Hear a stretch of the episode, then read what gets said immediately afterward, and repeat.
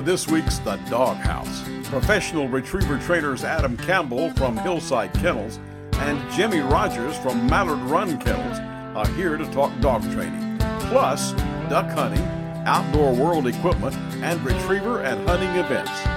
Handlers, Master A. The Doghouse is brought to you in part by Sullivan Motors in Collins, Mississippi, featuring those great Chevrolet trucks.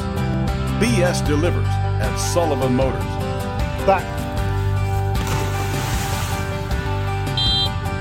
So let's get started. Here are Adam Campbell and Jimmy Rogers. All right, all right, all right, everybody. Welcome back to another episode of the Doghouse. I'm in the man cave. Big Jim, come in. Where you from, buddy? What's up, Adam? Back back in the bluegrass, man. Back in the bluegrass after time out west, and kind of glad to be home, man. I tell you, that was a heck of a trip, wasn't it? Absolutely. And I guess our last episode was, you know, the night before the national. and Me and you and Scott Greer and Tyler Patterson and uh, our buddy Ray was with us, and we were just kind of bull crapping. And uh, Yeah, it was your birthday, and we had a good time. we were having a good time. I was especially having a good time. Me and Ray was having a real good time. That was a cool Yeah. present that Ray got you for your birthday. That Wasn't that awesome? that wine court with Ray in it. You know, it was the coolest thing I see. So, I, yeah, I don't know what where it ended up. Uh, it, I didn't make it didn't make it home though. Well, before we get into our guest today, congratulations on your run at the national, buddy. I was sure proud of you. You know, I I'm one of these guys that pull for everybody. I want you to do Oh. well. I want Tyler to do well. I want everybody to do well. I'm just a fan of the game, and I love people. So I guess it's just a good recipe for, you know, I want people to do well. But congratulations, brother. I'm sure proud of you. Thank you, buddy. I, I was super tickled, man. You know, like everybody else, I had a couple. I had well, I had a couple others that I felt like I could would definitely do the work and just just come up a little short. But I was proud of them, and man, you hit them good too, Adam. I was I was proud for you, man. Our whole group uh, group out there, our our flight, man, that, that was fun. Every bit of it was was a good time, man. Judges were Mhm. wonderful.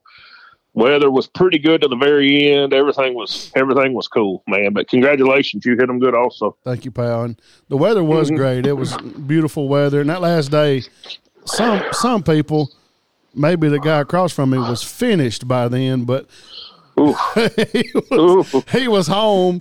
But um, I mean, Yeah. I, I kind of got that four series real good. But if I was getting my butt kicked in that cold rain, that would have sucked. So Oh man, I, I tell you, I went out and shot flyers on the last uh, for the last run, and I don't know how many I shot for, and I never mind, you know. But uh, I was just about to the point of standing up. Of course, it's forty degrees and blowing cold rain. I've been out there about three or four, five hours, and and I had done soaked through. My hands was becoming numb. I, I your hands look just- like a little baby that's been in the bathtub for too long. I know, man. It was cold. I I was just fixing to say, look, y'all, you gonna have to get somebody else. And I heard them say, "Buy a dog." And I'm like, yeah, I can shoot one more, and that's it. If it had been two more, I was just going to come out because I couldn't have shot no more. My hands are done clammed up. You was quitting, wasn't you, buddy? I was done with it. Absolutely. Yes, sir. Absolutely. Yeah. Well, you know, I'm a big believer in divine timing, and uh, this kind of this deal right here worked out good for us. Uh, we've been wanting Yeah. to do one since we got home, but we just hadn't had time. And uh, yesterday, I looked down, my phone rang, and it's Stephen Durrence. I was like, "Well, let me check Steve out." So he calls, "Hey, man, you, I'm on my way to the Crown Championship, SRS Crown Championship. You mind if I stop and train a little bit?" And I said, "Better yet, don't stop and train. You know, come here and stay in the man cave and and all of that." So, our guest today is my good pal Stephen Durrence. Welcome in, pal. What's up? What's up? Hey, Adam's telling a partial truth. Actually, he told me that Mr. Jim was going to be here and I was going to get to run the setups for the crown ahead of time. But partial truths and whole lies, you know what I mean. Yeah, that's right. He can't help it. He can't help it, man. He tries. I'm catching up on the tail end of this. I did not realize you were out there running dogs, Mr. Jim. Oh yes, sir. Yes, sir. Yeah, we uh, we we, I had uh, nine in the national, and uh, they uh, they done good. They they done they they done they done good. They they we had a good run with them, man. It was uh uh they're a good crew of master dogs. I had a couple more qualified that didn't get to go. hey, I know, I know the feeling. I had a, I had a terrible, terrible experience. I actually flew out because I was a little under the weather, um, and we had to. I, I stepped off the plane, and I had been out of commission for the better part of a month. So we had a dog who had run the Grand, passed the Grand six days before, and then, then, um, he he met Sean Hager, one of my trainers, in the road, and they met in Chattanooga. One trainer's on the way home, one is on the way out, and and and they both told me, "Hey, man, this dog's having a little trouble, been a little sick.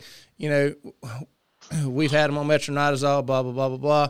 And long story short, as soon as I got, I flew out to Salt Lake to meet with Sean. Um, I said, "Where's the dog?" Dog jumped out the truck, and I said, "Bubba, you got cancer, don't you?" And sure enough, oh wow, we went to the we went to the uh, to the to the vet and sure as shooting, he was eat up with cancer. Had passed the grand six days before, and we had to put Wow. him down.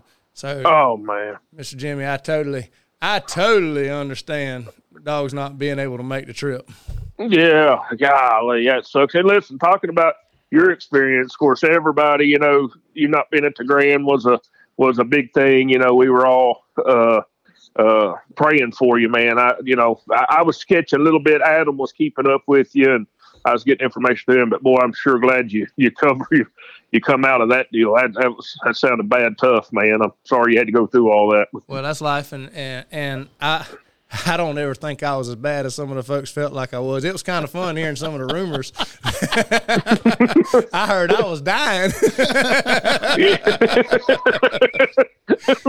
well, at least you find out then who your real buddies are at that point. I- and in all honesty, this is this is I'm not a believe it or not, I- I'm not a super public person. I, I keep most of my stuff real close to the vest, and it was it was a humbling thing to see how many people reached out, how many people wanted to help. It it was, I mean, like I said, it, it humbling. The, the, whatever words below that, it was it was a heck of an experience. But there were so Yeah. many people that wanted to reach out, and um, once or twice, some stuff got put on social media, not intentionally, but just essentially saying that I was in the hospital, and we had to get them to take it down because just the flow of Yeah. of people who were concerned, and I could hardly, I couldn't, I couldn't talk, much less field phone calls. So we had to get some of that stuff taken down just to uh-huh. kind of stem the flow. It, it, the dog world is a special world. It's a special, it's a special community, and just Me- like just like Adam said, I mean, I was riding out here and we're we're arguing over where we're going to go and and we we wanted to go see some friends in Louisiana, but my little my little girl's not with us and she would burn the whole place down if we went without her. and so, not that Adam was by any means a second choice, It's but I all good. I realized that that I had a couple clients who could catch up and we could train together if I didn't go too far down the road. And, and Adam's Yeah. Adam's never told me no yet, except when it really mattered. That's exactly. I don't recall that. he only catch you when you're in a bind, man. That's when yes. No, that, that's good, man. Uh, how many? Uh, how many you got? You headed to the crown? How many you got going? I've got six that I'm running, and I have two clients that are running three dogs. So this Cool. is by far the largest group that that I've ever brought out. Um, I'm excited. I, I'm, I'm, but I'll, at the same time, I'm ready for it all to be over because this is the last big event. Normally, normally, you know as well as anybody, you know we're going to do the Grand and then the Master National and then the Crowns. Seems like you blink your eyes and it's right there behind you. So we're just doing everything Yeah. we can to keep our head above water. Well, yeah, I, I can only imagine right now. I, you know, of course, uh, me and Tyler Patterson, we run together, and then we went to the we went to the uh, like you would have done. I'm sure the same if you'd have been there. we'd done the grand, and then we turned around and headed straight for for Idaho. You know, we was we was on the road about 26 days, I think 27 days or something, and it was uh it was it was a race. If I had to come home and get ready for the for the crown, that would definitely. I still got a couple master tests to run, but that's that's that's uh, I'm about to close my season down. So yeah, that's a big deal to have to get all that done, and people don't understand. And, and we we probably put more pressure on ourselves than our clients do because you want to do good. You know, you want to you want you want to make sure you pass everybody and and stand a good chance in that crown. I totally understand that. So it's like it never ends. Just a vicious cycle. Yeah, and then then I can go duck hunting. Hopefully, hopefully. Yeah, absolutely, absolutely. Hey, I, I've got one foot out the door right now, man. I told I told all my folks. I said after this, y'all get the big dogs. I get the puppies. I'm a young dog trainer for the next couple of months. awesome, man. I came That's out. awesome. Um, I guess it was Friday, uh, Saturday morning. I think it was five about five thirty to go air. that north wind was right, and I said, "Oh man, that is nice." And I walked right there, and I heard speckle bellies flying over. Said, those those guys are lost, but hey, that is a good sound. There's So, so many of them. They're just having to get pushed to the edge. yeah, they felt got that thing filled up. So, um, but now going back to that little dog that you said had cancer, that just speaks to the volume of how tough and how much these guys want it, don't it, Steve? It it it, it, it it's heartbreaking because I mean that was an eight year old dog. That he had two master national plates. He had two he had two grand passes and he didn't have enough points for his title. Oh. You know he he had just he had gone two for the last two. He passed with me and then Marcus Bice ran him um, for me since I was down. Um, and you know you can say well that's a partial career. It was it was barely finished, but at the same time it wasn't. Uh, I, that title stuff's for us more than them and I did not have Gunny very long. He had been kind of a traveling man, had been, and, and he and I just clicked. And you know where he had struggled in the past um, in some venues, it, it, it just went really really smooth with with he and I. Maybe it was the right time. Maybe he grew up. Maybe I did. I don't know. But I mean, he's just every day gave you everything he had. He's an eight year old dog, and you wouldn't know it. And it was so fun to to watch him. Um, actually Richard Meisman sent him to me because Richard doesn't do a lot of HRC. Yeah. He said, "Man, this is a great dog to run the Grand." And I mean, he was I liked him way too much for a dog that I had not had that long Right. because Yeah. I, I had, you know, I tell my clients all the time, it's not my job for your dog to love me. You know, at the very beginning, I don't need that kind of affection. I want respect. I want compliance. I want effort. And the dogs that I get an affinity for are the dogs that I've had for years. We've been in the trenches. You know, they've helped me. I've helped them, and we develop a bond. And like I said, I loved him way too much for a dog that I'd had for that little time. But that just speaks for his tenacity and want to. Matter of fact, um, he got fourth at the SRS at Tyler's. That was his. excuse me. That was his first SRS placement. Yellow. Yellow. Yeah, I judged. Exactly. Yeah. So that dog is the one that I mean, it he did not look like the same dog that had left the kennel. And it was just it had been right at a month, maybe a little less. Wow. And um, you know, he was starting to lose weight and things like that. But I I checked his weight chart and in August he was 65 pounds. September he was 61, which is not unusual when you run dogs, you know, getting ready for the big event. So that wasn't any red flag. And when we took him to the vet, um, Kendra took him in so that we could, like I said, I just stepped off the plane and I had just a couple days to run the dogs that I was supposed to run for the national. It was the first time I'd seen them in a month too. And the vet called me and I said, "How much does this dog weigh? I want to know his weight." And said, he said he's 61 pounds. I said, "There's absolutely no way." And the only reason that he was that much is because he had started developing fluid in his abdomen and his chest cavity, and that was what was mitigating the weight loss. But it's just to think, you know, six days before he ran a five day hardest. Don't I don't want to hurt anybody's feelings, but hardest hunt test there is. Yeah, I know. Um, Yeah. Said- it's been said on here before. I mean, the no. hardest, the hardest one to pass. For Sure. Absolutely, absolutely, and to do that, and to do that with a week of training with another person. I mean, that was just it's heartbreaking in so many ways, but it's so it their their threshold for pain is so much different than ours. Absolutely. Yeah. So, but Gunny was a special dog. He'll always have a special place in my heart. And then, to me, Gunny, you're an honorary grand champion, pal. You may not Ain't have no had the points, bud, but No doubt grand, grand champion in my eyes. well, No, no question. speaking of the grand, you know, you've had as uh, as much success in the last several years as anybody that's ever done it. Well, I, I said that you didn't. All right. okay. Um, what you what attributes to that? You know, I know good animals and good dogs and whatnot. Well, I mean, when I started with dogs, I you know most people have a mentor. My mentor was my grandfather, but he didn't do retrievers. So to to get to that, I grew up on a farm, grew up with animals. Uh, my grandfather had herding dogs, so I, I learned about animals and I loved hunting, and I just connected those two. And when I did, um, it was I was a senior in college when I bought my first lab, and when I tell you that it was an obsession, you know, mossy oak, it's not a you know whatever, it's an obsession. This, this was truly an obsession, right. and and you know I'd work all day, you know, doing whatever, and then lay down at night and, th- and, think of how can I train dogs better. So I was beginning my my walk into being so obsessed, and then I met dude. Dude and his owner were were, were running season when I met them. Um, so dude and I ran our first grand together in 08 in Georgia, and the only reason I ran it the grand was because it was in Georgia. It was two hours from the house, yeah. and I'm like I, I'm gonna I want to do this one day, so let's see what it's going to be like.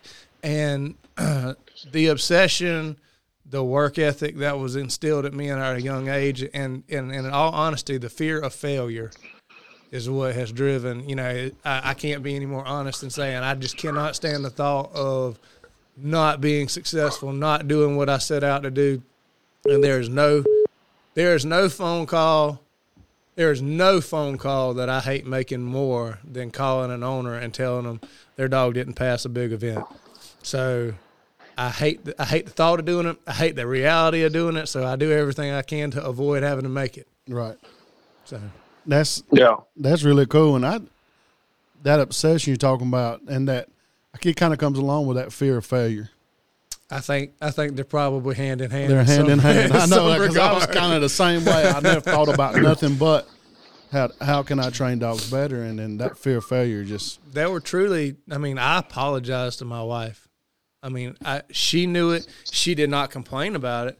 But I said, honey, I promise when when the time comes for me to realign my my priorities. I promise I will. And of course, when she got pregnant with our first child, that was time. yeah, that was it. Huh? because I, I always, you know, this is traditionally not a, a family friendly sport. And I, I promised myself, I promised my wife that would not be us.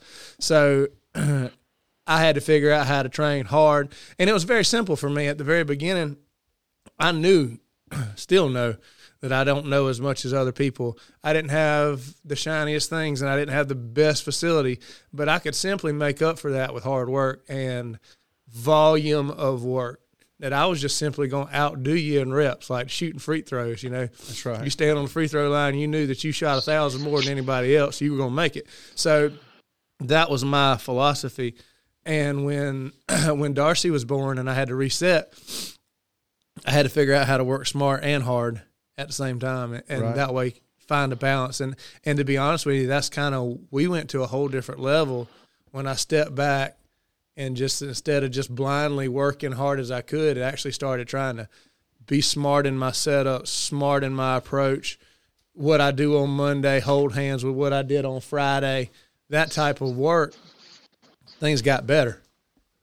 They got they got uh they got that I mean, like I said, we went to our we won our first crown in 14, and that was when Darcy was a little tiny baby. So yeah. there, that, that's part of it. Maybe she's good luck. Maybe it was just a better pr- approach. Well, this is not a family friend. I mean, it cannot be, or it can be. Um, this it, deal that we do, absolutely. Because I I've been right there where you are, and I went to the point of uh, mine were, you know, real close to not. I was not going to have them anymore, and I had to step back and make those same type evaluations that you did, and that just speaks character of you, man. That's oh, that's just that's good stuff. You know, it's not yeah. you know, it's not intended. You know, God didn't intend for us to to to not be without our mates, and that's it's a it's a big decision. It's a huge it's a huge sacrifice on our wives' part. Humongous. To, I mean, it takes it definitely takes two, and and and to their defense, a lot. You know, one thing that's special about me and Kendra is we came into it together. Most dog trainers find dogs later in life and they've had a whole nother career. They've had a whole nother life. And that wasn't what their their their wives necessarily put in for. they didn't sign up for that. Yeah, we were in college. My wife thought she was marrying a doctor. That's what Miss Carrie done to me. She was in pre med, and I dumbed her down. You know. but I was a school teacher, and and we already had Marley, and when I decided to do this stuff, so I guess that was kind of a big deal for my wife. And at the time, the the the fear of failure and the, the drive in me kind of made me put them not number one. Mm-hmm.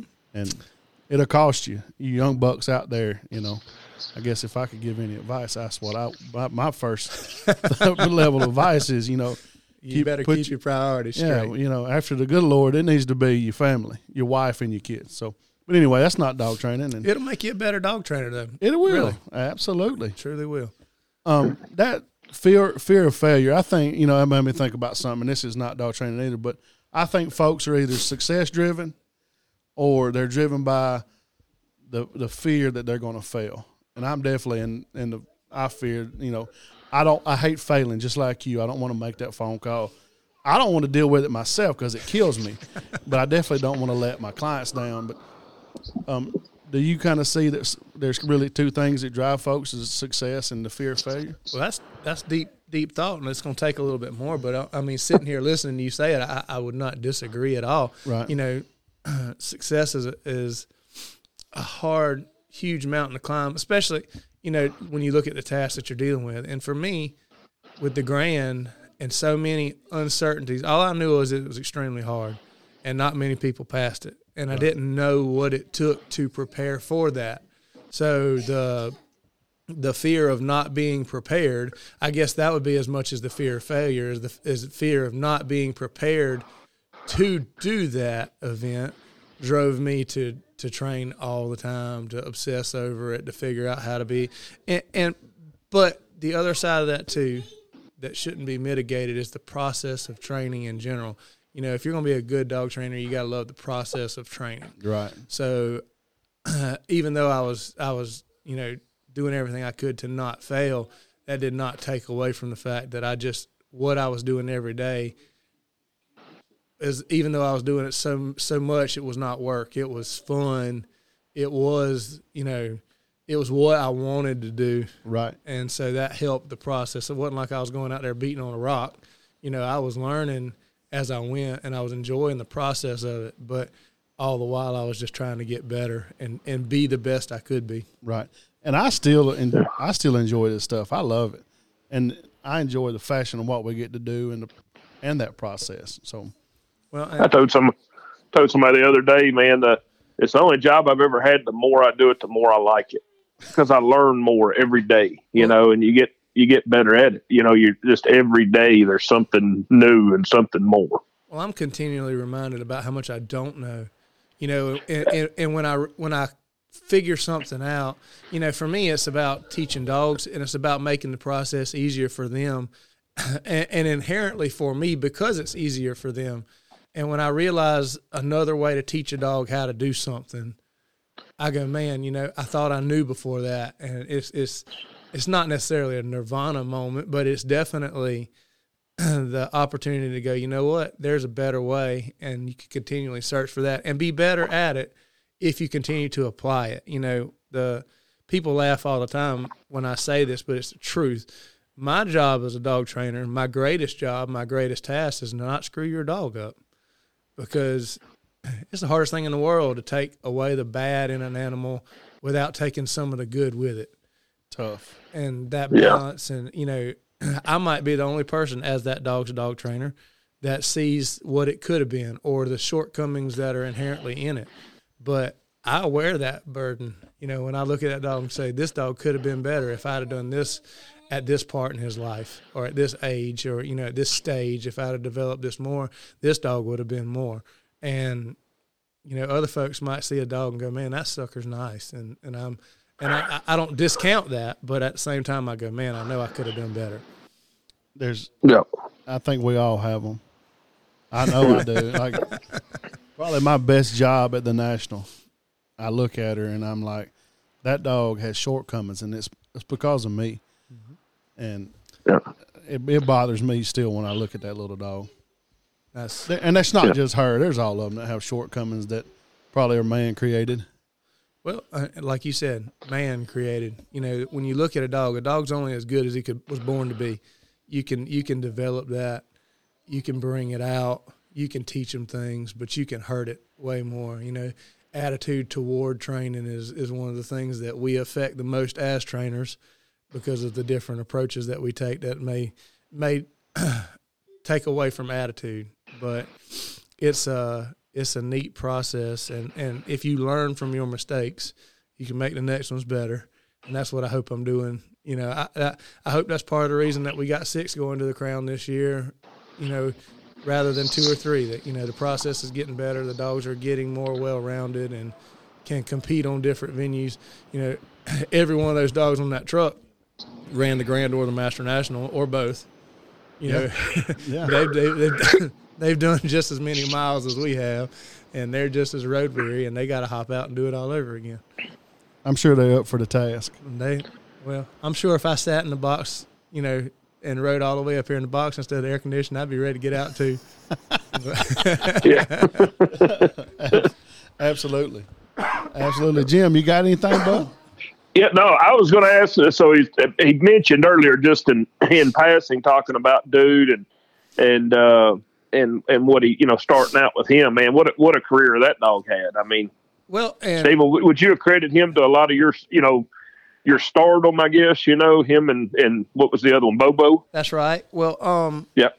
that was one point that I was I was actually going to make. The one thing that I did learn early on in my career: you can be the best dog trainer in the world, you ain't got good dogs, you ain't going to get real far.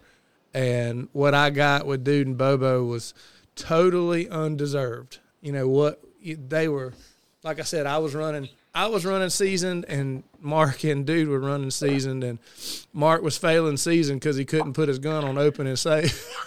and and everybody's looking at Dude and going, "Man, what an animal!" And they're like, "You know, who trained the dog?" And Mark's like, "I did." And everybody's going, "Hmm, this don't add up."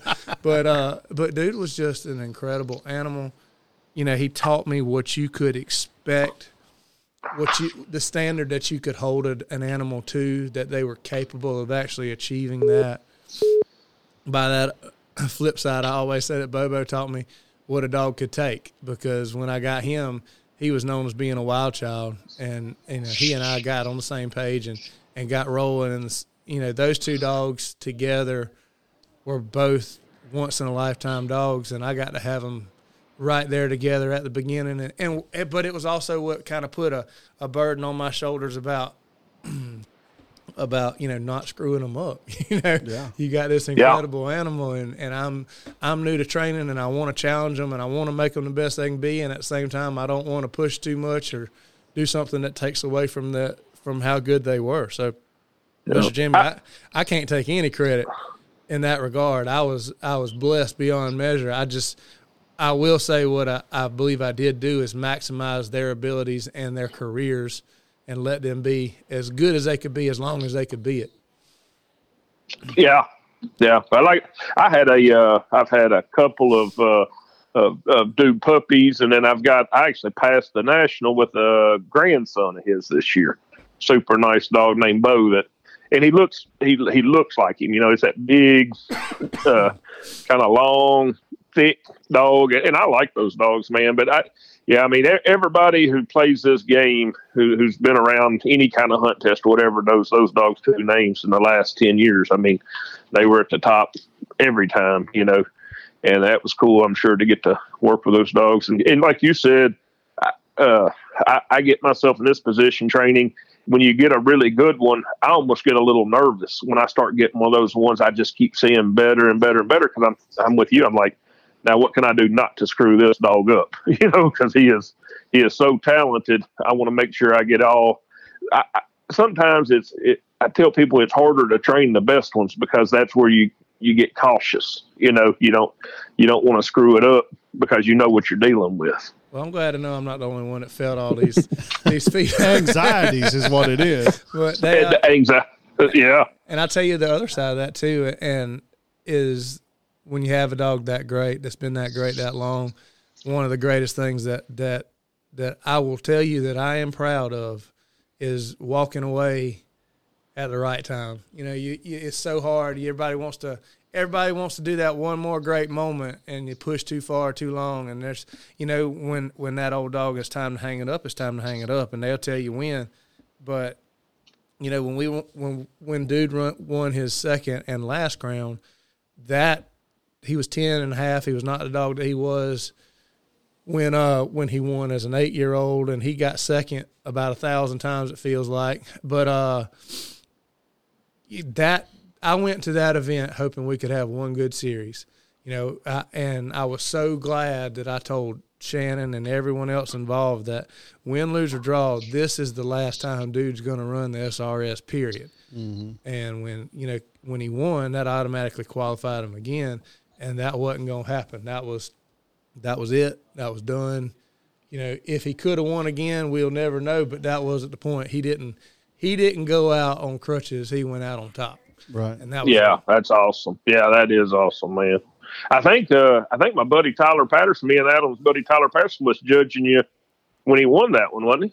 Uh, I believe you're exactly right. I knew Tyler Yeah. judged one, but I think it was the second one. Um, Yeah, he said that was a that was a moment. You know, you know, Tyler, Marine Corps guy, pretty tough. He said that was. He said, you know, that was a pretty pretty uh, heart heartfelt moment when when dude got it done at that age and and knew that was going to be his last run. That was that was a, a, he had. a good deal. I knew I had them in a good spot because he had two no birds in that last series. They were throwing like five birds in a blind. he had two no birds, one of which the bird hung in the tree. And when we finally got the birds on the ground and he got to start running, he went and picked up the bird that that had been a no bird. It landed at the base of the tree, and when he picked it up, he looked up in the tree, and the Oh, boy. judges, the judges went nuts. They Yeah. were like, "Oh Lauren was my!" judging. exactly, Yeah. exactly right. They said, "No way, he remembers that," but he did, and he was just an old savvy dog. And to me, it was poetic justice, and I wasn't, t- I wasn't going to tell any of them that. But where the blind was, the the actual blind stake in the ground was where the boat was in the first series of the first SRS that I ever ran when I came to Huntsville, and and Bobo and I won because dude went out on a double poison bird blind. That was the the day I decided it was time for dude to get collar conditioned because he was a grand he was a grand hunt retriever champion that had never had a collar on and he had never needed it, but now we were competing against other dogs with with lesser tools. But when I saw where that blind stake was in the ground in the in the last series, and I was like, man, we're gonna end this thing where we started it, and we're gonna end it a different way than we started it. it was a uh, it was poetic in a lot of ways. So there, Yeah. was, a, there was a lot going on, a lot more than, than than people even knew in that last series. I'm glad to know I got old Tyler a little misty. Yeah, that's Yeah. that's pretty daggum, uh, pretty That's daggum hard to- impressive right there. That's hard to do. Yeah, absolutely. You know, Lauren judged that with Tyler that SRS crown, and after the crown, Lauren called me. He's like, Adam. I was like, Hey, Lauren. He's like, You're not gonna believe this. That effing dude dog. You know, he said he, he he picked the bird up and looked up in the tree where the other one was. You know how he was he was blown away by how smart that. He said that's the smartest. And we're talking about a guy that's won the Canadian national three times and countless uh, field champions up there, and been doing this for forty something years. He said that's the smartest dog he's ever seen. Well, and and that was something that we were obviously faced with early in our career was what are we going to do with dude? You know, where what are we going to do? Because there was a lot of pressure to go to the field trial world, but you know, a large part of of this thing, I. I didn't want to be the limiting factor in the whole thing, and if they wanted to go field trial route, I wasn't going to tell them no. But I didn't want again uh, fear of failure, not having experience doing that. One of the things that that I tell a lot of folks when they want to push me in different re- directions is I never took money to train a dog to do something that I had not already achieved with with a dog. Right. And so we were talking about going into a different realm, and, and I knew that was a huge risk. And I, it wasn't that I didn't think he couldn't be successful. Absolutely, he could be successful. But I also knew that if we stayed focused on the grand, that dude could be the best grand dog that ever was. That it wasn't a it wasn't. It, if we could do other things, and that was great. The SRS Crown that was that was that was all fun and games, but uh, but that wasn't our primary focus. So we made a decision to focus on the grand, to do the grand, and try to be the best grand dog that ever was, and and that's where we we ended up. You know, you can say it numerically, and if somebody can break his record, more power to him. I'll still say he's the best one, but right, right. but, um, but that all that all that being said, you know, we we picked something early on. We picked something that was a lifetime accomplishment by its very definition. It was going to take that much to to do it. So uh, we chased Mr. Bill for a long time, and and I, I have immense respect for that man for what it took to get to to thirteen. Um, so What did dude end up with? fifteen. Fifteen. Yep. Yeah, grand passes. And if and if you've been living under a rock since you've been in the retriever games, we're talking about the big black dude. And, he was. Yeah. Yeah, he was he was a beast of a man. Um, Stephen, you have to tell us all of his prefixes, prefixes and suffixes. I, don't- He was just a real good dog. You know, it- he, he was I, I, crown champion twice, fifteen time grand grand grand pass, Master National Hall of Fame. all Master stuff. National Hall of Fame. Really good duck dog too. Believe it or not. Yeah, I had to always. I was one of my concerns later in his career was his owner um, did commercial hunts, and I'm like, please sit that dog away from the blind. you know, Don't I was ruin his scared ears. to death that he was going to still be able to do it and not be able to hear. And I mean, a dog as big as he is to to avoid injury as long as he did. Um, we did. He had a cruciate surgery before the last crown, and it wasn't because it was necessarily torn. It was more of an erosion factor, just a big dog running for a long time. But Mm-hmm. you know, when you do something like that, it takes that takes that long. Avoiding sickness, injury, failure. So there's a lot going on. So it, it takes a lot of fortune to be able to Absolutely. have a dog around long enough to do that. Absolutely, and, and every day was special, and every day was fun, but uh, it it'd make you want to get out and go every day. And and I have, uh, you know, I won in nineteen with his daughter, and that's something that I I would poke my chest out about. You know, we won with a dog. She was born in my living room, and then we won with his daughter and. Her brother's on the truck. He's qualified this year. You know, it's it's it's neat watching the progeny. His grandson is on the truck. So I, I've I've had a lot of fortune, not just from dude, but from what he left us as well. Right. And you kind of get a niche for training those dogs, right? Well, there's definitely you can definitely see trends. You know, you see what Bobo's son's on there, and Bobo's one uh, son has won a pile. Mason's Mason's got 12 grand passes himself, and has won a bunch of SRSs. Got a fourth. When Georgia won in 19, Mason was fourth. Um, so he's got his own. You, you see Bobo puppies and their strengths and weaknesses. You see dude puppies and their strengths and weaknesses, and you train them a little bit differently. I mean, dude puppies, you you show, show, show, teach, teach, teach, and Bobo puppies, you try to keep a leash on them suckers because they want to go. so it's just a, it's a, it's different, but it's fun. I mean, I, I, I don't miss, and this is gonna sound cold, but I don't miss the dogs of the past because I see them every day. Yeah. So it's Yeah.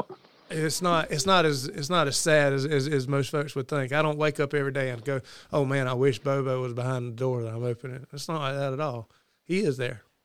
That's right. But it, I guess, the way these dogs touch our soul, like when you was talking about dude, I saw you get a little emotional over there. And the other night, uh, Ray was talking about Grady, and he got emotional.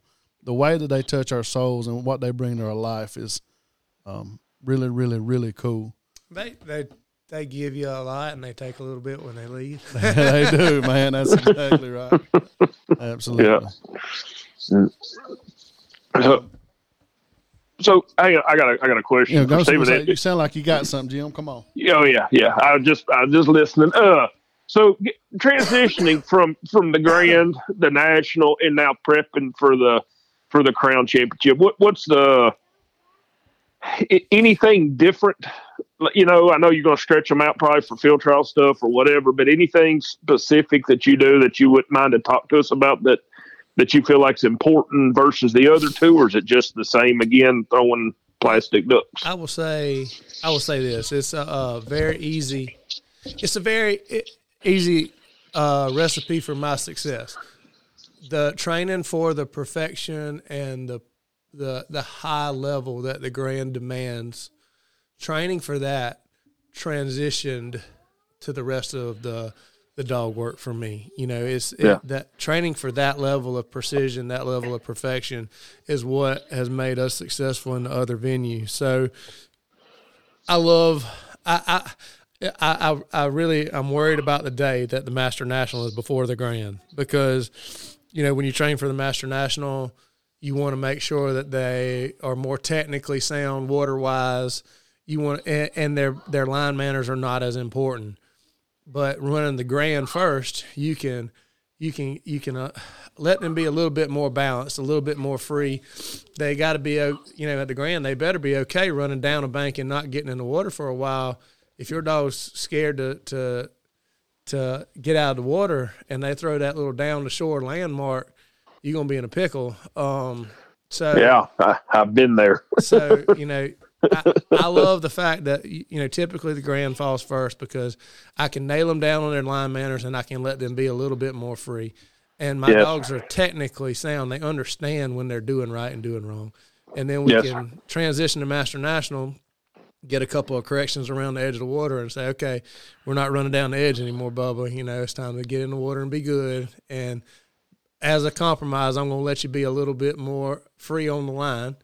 So we're we're going from tight line manners um, to to loosening up a little bit, and by that point, the only big transition that I have to make for the the, the crown is just letting the dogs, letting it all hang out, not not hacking them quite down quite as much on blinds, you know, running longer blinds, running longer marks, and letting them letting them letting them free up. Uh, thinking about that, I that last the last crown that we ran with dude i remember we didn't run the master national because i didn't think he could hold up. We ran the grand made him sit for the master national and get good and mad. And i came home and and there was i threw a probably six 650 yard single. It was one of the longest marks i can throw on my property. And um martin my my ace number one bird boy who's been with me since the beginning Matter of fact, his dog is running the crown this year. Um, he's been with me since the beginning. And where we threw the mark, the dog went out of sight um, after they got 500 yards into it. They went kind of down into a dip, and he cranked up the four wheeler and he came back and he said, "Stevie, it's perfect." I mean, that was that was the first mark we threw, and and he went out there and just slammed it and I was pushing a ten year old dog that was getting over cruciate surgery, and right there by the end, his work was not as good. And, I, I'm serious when I said all I wanted to do is go have one good series, because I knew if I could have one good series, then we could possibly have two. But he just needed to rest. Like I stretched him out a little bit, and it was time for him to sit down. And I didn't recognize that as a trainer. I should have just let him sit.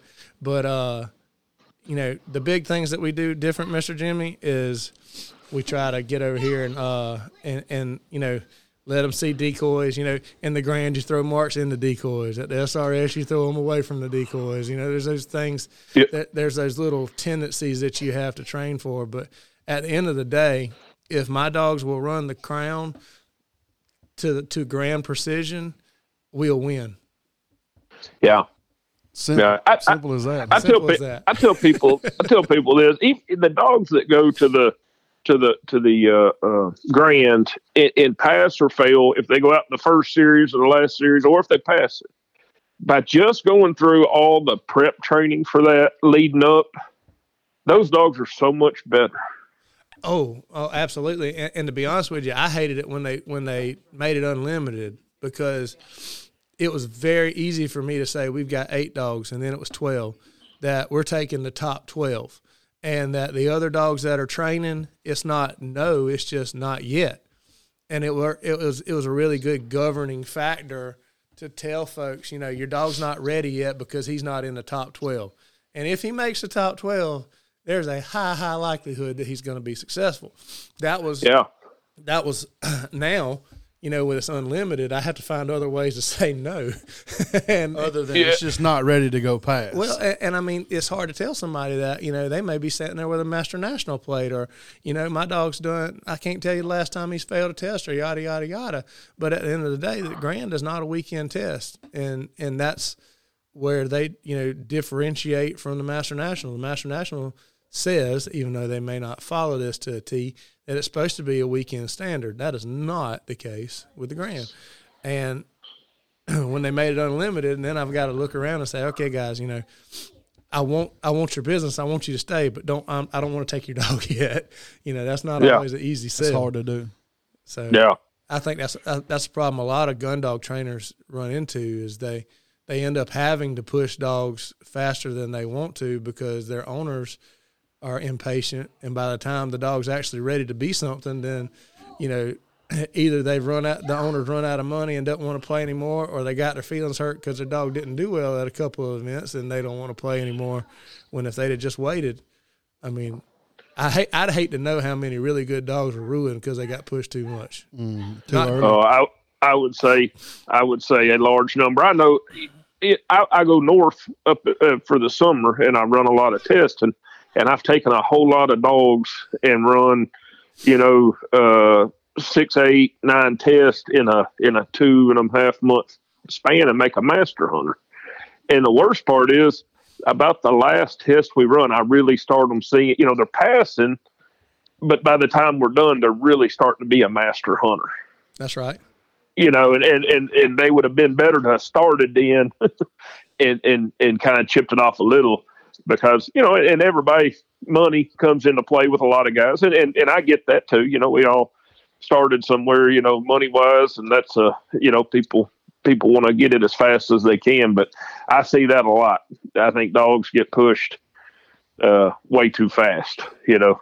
Well, you know, it's easy for somebody to say, you know, and I've and I've had this shot at me more than once. You know, you train better dogs, you have, you know, you have better clients, blah blah blah. But anybody getting started in this, I'll go ahead and tell you, you own what you condone. You know, if you let them push you around and tell you what's Yeah. better better for their dogs, you're gonna have to deal with the uh, the repercussions of that. If you stand by your standard and say this is what I'm going for, and you know, I I tell folks all the time that call and want to talk about training. I am not the fastest guy. I'm not the cheapest guy. That's not my business model. I'm here to, to build the best dog I can build. And if you're on board for that, let's do this. But if you want if you want an HRCH at 14 months old, I'm not the guy for you. Same here. So, Yeah. Yeah. It's not a race. but but you know, it's hard to tell somebody, especially somebody that's new and excited. A lot of times it's not a money thing for owners. A lot of times it's a pride thing. Mm-hmm. And, Or a Yeah. wife. and I tell folks all the time, I'm like, hey, but you know, this is very simple. I don't care about what this dog is at two years old. That means nothing to me. I want to know what he's going to be when he's four, when he's five, because of the foundation that we're putting in, because of of the process that we're going through. You know, this is not uh, come in and be in and out. Not that we don't train a bunch of gun dogs. That's not what I'm saying. I'm just saying, you know, if you want to have a competition dog of the highest caliber, it doesn't happen overnight. It doesn't happen over a year. It just don't happen. Yeah. Does Yeah. not happen. It's hard for people to grasp, though. It's really hard. Well, Jim, we before we before we close this deal out, let's let's get into a little bit of technical dog training stuff. I got one one question. Is that all right with you, Bud? Oh yeah. How about Stephen? What about we was talking about earlier? Balance around the water, where there's days you have to run, and if you'll remember back to my, you may not remember Oh, I do. my very first national. okay. You remember Was that? that, was that Cattle Ranch? No, it was in South Carolina. We were in the same flight, and with Oh, yeah, our yeah, first series, we had that blind where they shot. I want to say they shot a flyer out in the water, but they threw a bird out in the water, and you had to run under the arc on the land down and get Mm-hmm. not get in the water. And I lost like five dogs that got in the water, and I couldn't get out. That type blind. Well, and I that's not a very fun blind to run with a two year old dog if you're doing things right. Right. You know, because a blind like that is going to expose a dog's heart. Either they either they don't want to get in because that's natural instinct, or they do want to get in because that's what they were trained to do. It's really hard to tell a dog, especially a young dog that you're that you're imprinting around the water that it's okay to run down the bank now because you know it's kind of like John Boy and Billy show at the beginning when you're doing water work. The answer is always C. Get get wet. yeah, so it's not about if you get wet; it's just when you get wet. And a lot of times, especially anything that's got anything of a beta mentality, is going to imprint towards the water and the nearest water all the time. Mm-hmm. So, I think I think the first thing that people don't don't do right is they don't teach the how to communicate with the dog. You know, it's not just about pressure around the water; it's showing the dog how to modify and modify accordingly. And so, I start with basic cheating cheating single drills, which you've seen um, that how how we do it um, around the house. But what that cheating single drill is doing is one is bending the dog toward the water, and two showing them how to modify their behavior without excessive pressure and and understand okay if i get in the water it's no big deal. So there's heavier or more volume of corrections when we're when we're imprinting this stuff on a young dog. And i think this is one of the the where dog training and dog trainers they get in a big rush and they don't understand why. You know it used to be a like getting a hunting retriever champion title was a big deal well, now if, if they didn't do it for their two, people are looking around like something's wrong. Well, what what was the big race to two? I mean, why did all of a sudden two become such a defining demarcator in a dog's life? Right. Um, but the truth is, you know, in a dog's mind, when they start to get to two, that's when they're realizing that there are other options and other ways to do things. And, and you really got to a dog's two to to fairly imprint water lines in them. Because after they're two and, and we're not talking about the day they turn two you know this is going to happen for different dogs at different ages. But the long story short is they don't have any bad habits before two. They don't they don't know about cheating. They don't know about running around. They don't know about taking you know they're just they're they're wholeheartedly going to do the work for the sake of the work. Well you know when they start getting older and more mature and realize you know it's a whole lot faster you know, when they look at a, at a, at a more complex setup and say, okay, you know, I could do it this way, but I could do it that way. Mm-hmm. You know, if you're getting to that point in a dog where a dog's rationally looking at a setup and choosing less water because it's just easier or faster or cheat, you know, there are different motivations for cheating. We can get into that later. But when you start talking about technical aspects of water and and balance, you have to take them to utter unbalance at the beginning you got to make them want to be in the water and want to be in the water right. But that doesn't mean that you have to make them. There's a difference between teaching a dog to want to be in the water and a dog being scared to get out. Yeah, that is that is a, that is wholeheartedly different. So, a dog wanting to be in the water and understanding this is the route is what I'm seeking for at the beginning. Understanding the rules around the water, understanding when you feel pressure, modifying accordingly, and and you know timing has everything to do with that you know, like there's a big debate about do you let them get out and get up on the hill? Do you do it on the edge? Do you do it in the water before they're in? You know, all there's there's a bunch of different applications. But when you're seeking balance, first you got to make them want to be in, and then you bring them in from the middle of the pond to the edge, not from the bank just into the water. I think that's that is that's my approach, and that's it seems like a more fair way you know, make them want to be mm-hmm. in and bring them from the middle of the pond to the edge of the pond, not off the bank, just into the edge. So, uh, balance is a big deal. As they understand the rules, then adding in getting out early, getting out, you know, or getting out, getting out early, and then jumping in and swimming for a while. You know, there's there's a bunch of different applications. There's a, there's a bunch of different ways to do it, but at the end of the day, if you can get a dog to do the right thing for the sake of doing the right thing, not being afraid of doing the wrong thing, that is the big win when it comes to training dogs, especially around the water. Absolutely. And train them to do the right thing and not be afraid of consequences to do the right thing, basically, is what you're saying. Absolutely. You know, like I said, when the older my dogs get, the lighter the corrections in general get. Right. Because a lighter correction to a five year old you know, a, a, a two nick on a five year old is the equivalent of a five nick on a on a year and a half year old because they understand. Okay, I got to modify, and if and if you start putting heavy corrections, you're going to get huge responses. They're gonna they're gonna severely overcompensate, and they're not going to be on the edge of the water. They're going to be in the middle of the pond because that's where I need to be according to the correction that you gave me. Right. Yeah. Really, you're just looking for enough to change the behavior. Exactly. Exactly. And and it doesn't mean that a, that an old dog conscientiously doing the wrong thing's not going to get their correction that they deserve. But at, you know, you got to have them willing to do. You know, if a dog's overly water overly watery, and that's what you know, especially in the field trial work turned, turn into for a while. Just swim it into the pond. Yeah. You know, if, if they'll if they'll jump in and swim to the end of the pond, then they're going to end up in a color like they want to be. And now they've gotten a lot more savvy where they'll make that dog have to get out halfway down and, and do some problem solving, and then maybe swim to the end of the pond, or maybe not. But Yeah. Oh, how times have changed. oh, absolutely, absolutely. Absolutely. Well, we're closing in on an hour, Jim. I know you got stuff to do. We got stuff to do, buddy. Um, Yes. Stephen, Yeah. thank you, brother.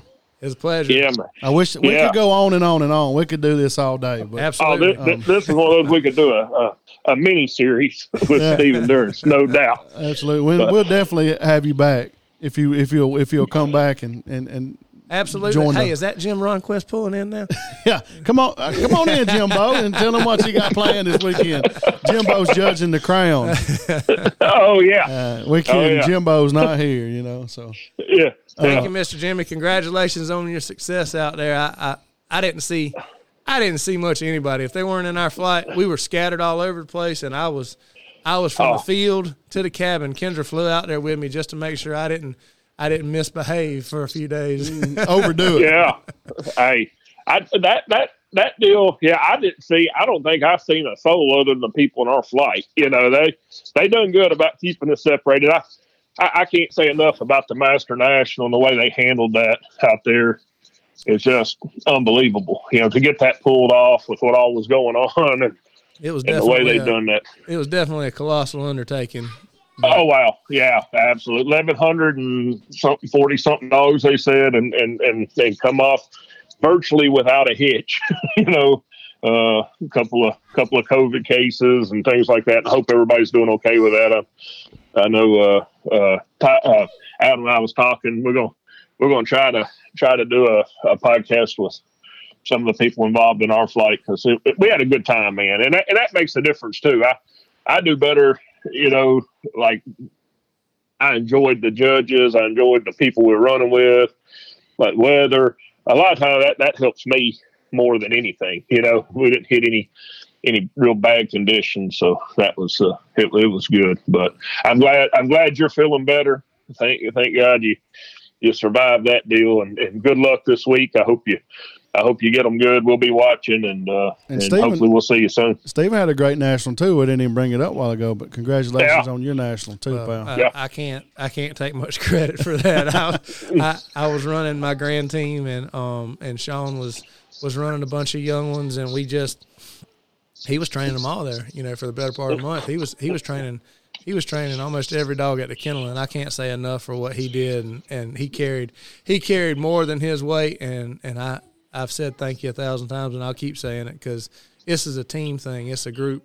It's a group effort, and and that's you Yeah. know something I'm super proud of is that is that I Yeah. have a great great support staff and and support staff's got a whole different meaning now from, from when I was in the yeah. hospital. Absolutely. Uh-uh. Sean's a I've great known- dude. yeah, I was gonna say I've known Sean Hager for a long, long time, and a, a very good dude and a good friend. Man, you got a you got a good guy with you there. Well, he's uh, flying back today. As soon as he got back, he hopped on a plane and went and spent the long weekend with his kids in New York, and and that's what it's all about. You know. We- Yeah. So, Yes, sir. I appreciate you, Mr. Jimmy. I appreciate you, Mr. Adam. I got old people looking at me wanting to train dogs. That's right. It's time. It's time to get after it. So, Yeah, yeah. Y'all go to work, guys. We'll talk to you soon. all right, Jim. you. See you, buddy. Thank you, Stephen. Thank you. Appreciate you joining us, pal. Yes, sir. thank you.